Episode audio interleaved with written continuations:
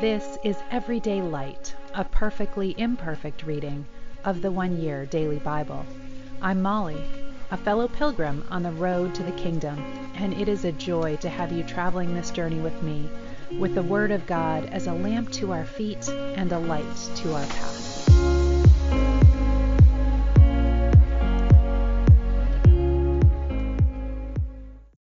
Welcome. This is the one year Bible reading for March 3rd, and we are beginning today in Leviticus chapter 27, verse 14, and we will be moving right into Numbers. If someone dedicates a house to the Lord, the priest will come to assess its value. The priest's assessment will be final, whether high or low. If the person who dedicated the house wants to buy it back, he must pay the value set by the priest, plus 20%. Then the house will again be his. If someone dedicates to the Lord a piece of his family property, its value will be assessed according to the amount of seed required to plant it fifty shekels of silver for a field planted with five bushels of barley seed. If the field is dedicated to the Lord in the year of Jubilee, then the entire assessment will apply. But if the field is dedicated after the year of Jubilee, the priest will assess the land's value in proportion to the number of years left until the next year of Jubilee. Its assessed value is reduced each year.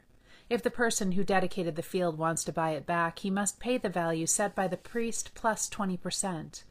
Then the field will again legally be his. But if he does not want to buy it back and it is sold to someone else, the field can no longer be bought back. When the field is released in the year of Jubilee, it will be holy, a field specially set apart for the Lord. It will become the property of the priests.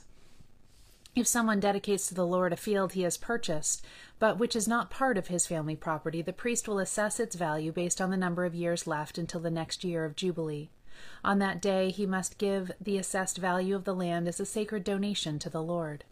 In the year of Jubilee, the field must be returned to the person from whom he purchased it, the one who inherited it, as family property. All the payments must be measured by the weight of the sanctuary shekel which equals twenty gerahs.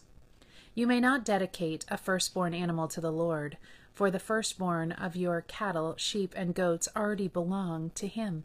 However, you may buy back the firstborn of a ceremonially unclean animal by paying the priest's assessment of its worth plus 20%.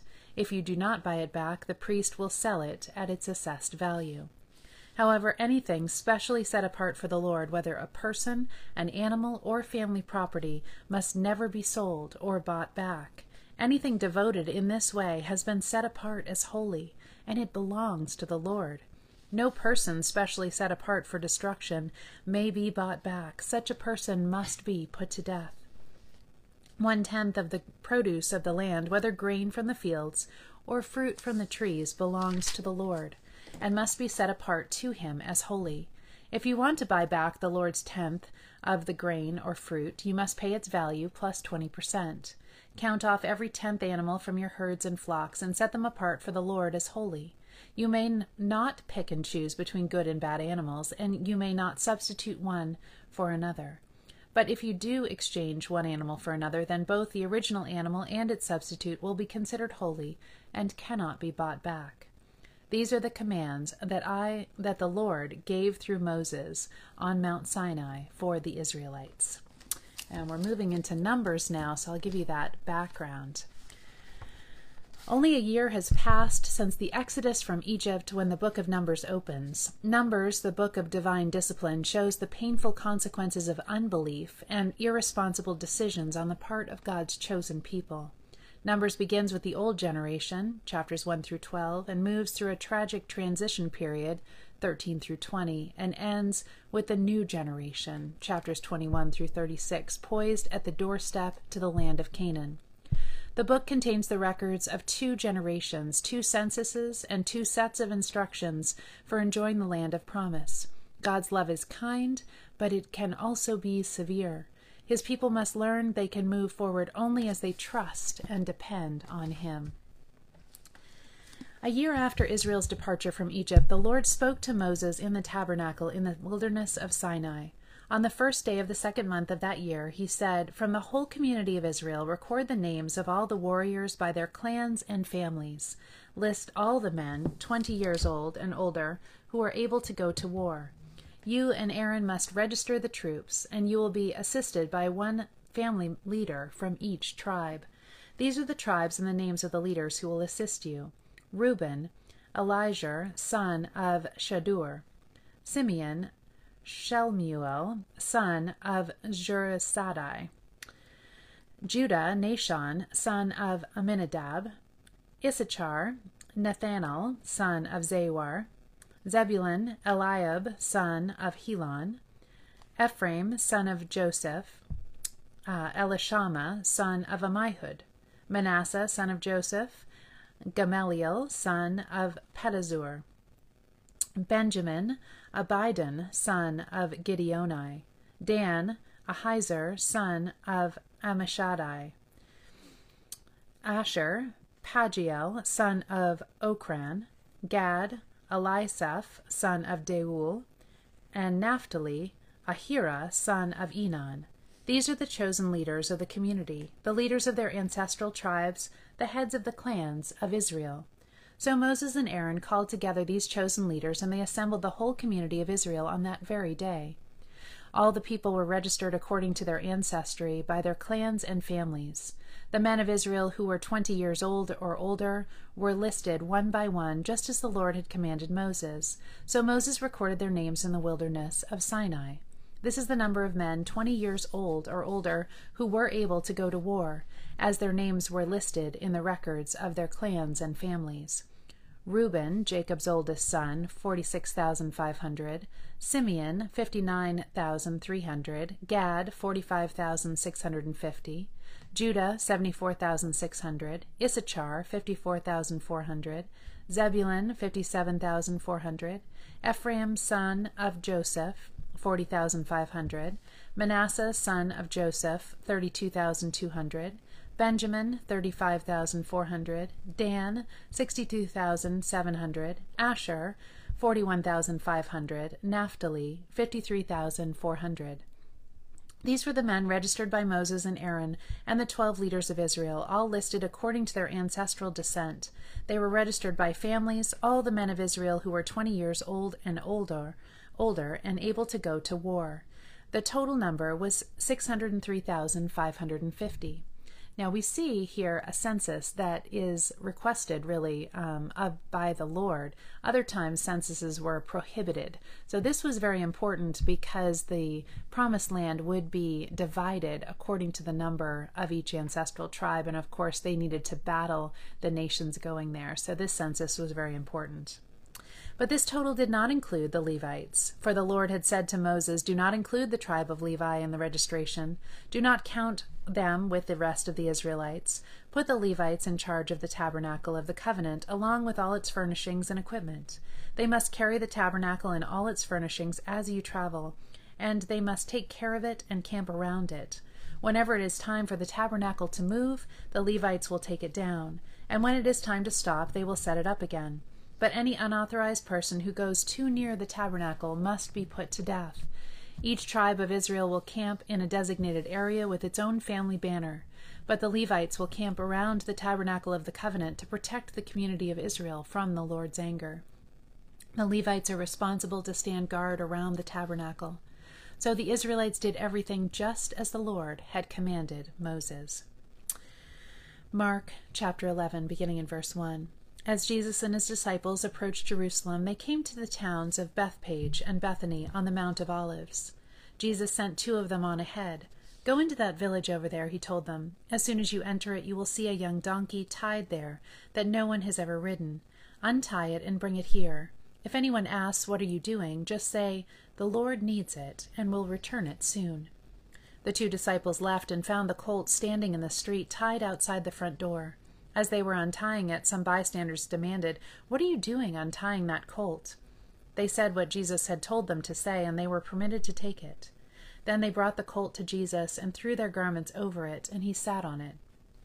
Many in the crowd spread their garments on the road ahead of him, and others spread leafy branches they had cut in the fields. Jesus was in the center of the procession, and all the, pe- the people all around him were shouting, Praise God. Blessings on the one who comes in the name of the Lord. Blessings on the coming kingdom of our ancestor David. Praise God in highest heaven. So Jesus came to Jerusalem and went into the temple. After looking around carefully at everything, he left because it was late afternoon. Then he returned to Bethany with the twelve disciples. The next morning, as they were leaving Bethany, Jesus was hungry. He noticed a fig tree in full leaf a little way off, so he went over to see if he could find any figs. But there were only leaves because it was too early in the season for fruit. Then Jesus said to the tree, May no one ever eat of your fruit again. And the disciples heard him say it. This is really a um, prophecy or a, or a statement on the nation of Israel that looked so full of promise, and yet there was no fruit to be found. When they had arrived back in Jerusalem, Jesus entered the temple and began to drive out the people buying and selling animals for sacrifices. He knocked over the tables of the money changers and the chairs of those selling doves, and he stopped everyone from using the temple as a marketplace. He said to them, The scriptures declare, My temple will be called a house of prayer for all nations, but you have turned it into a den of thieves. When the leading priests and teachers of religious law heard what Jesus had done, they began planning how to kill him. But they were afraid of him because the people were so amazed by his teaching. That evening, Jesus and the disciples left the city. The next morning, as they passed by the fig tree he had cursed, the disciples noticed that it had withered from the roots up. Peter remembered what Jesus had said to the tree the previous day and exclaimed, Look, Rabbi, the fig tree you cursed has, had, has withered and died. Then Jesus said to the disciples, Have faith in God. I tell you the truth. You can say to this mountain, May you be lifted up and thrown into the sea, and it will happen. But you must really believe it will happen and have no doubt in your heart. I tell you, you can pray for anything, and if you believe that you've received it, it will be yours. But when you are praying, first forgive anyone you are holding a grudge against, so that your Father in heaven will forgive your sins too. Psalm 46 God is our refuge and strength, always ready to help in times of trouble. So we will not fear when earthquakes come and the mountains crumble into the sea. Let the oceans roar and foam, let the mountains tremble as the waters surge. A river brings joy to the city of our God, the sacred home of the Most High. God dwells in that city, it cannot be destroyed. From the very break of day, God will protect it. The nations are in chaos, and their kingdoms crumble. God's voice thunders, and the earth melts. The Lord of heaven's armies is here among us. The God of Israel is our fortress. Come, see the glorious works of the Lord. See how he brings destruction upon the world. He causes wars to end throughout the earth. He breaks the bow and snaps the spear. He burns the shields with fire. Be still and know that I am God. I will be honored by every nation. I will be honored throughout the world. The Lord of heaven's armies is here among us. The God of Israel is our fortress. Proverbs 10:23 Doing wrong is fun for a fool, but living wisely brings pleasure to the sensible. And to end, we have the very last word on these Psalms of Ascent from Selwyn Hughes. And it is based on Jeremiah 12, 1 through 17, which says in verse 5 If you stumble in safe country, how will you manage in the thickets by the Jordan? We have seen in our meditations on the Songs of Ascents that each psalm describes an aspect of the life of the spiritual traveler that needs to be carefully considered indeed sung about, as we move along the pilgrim way.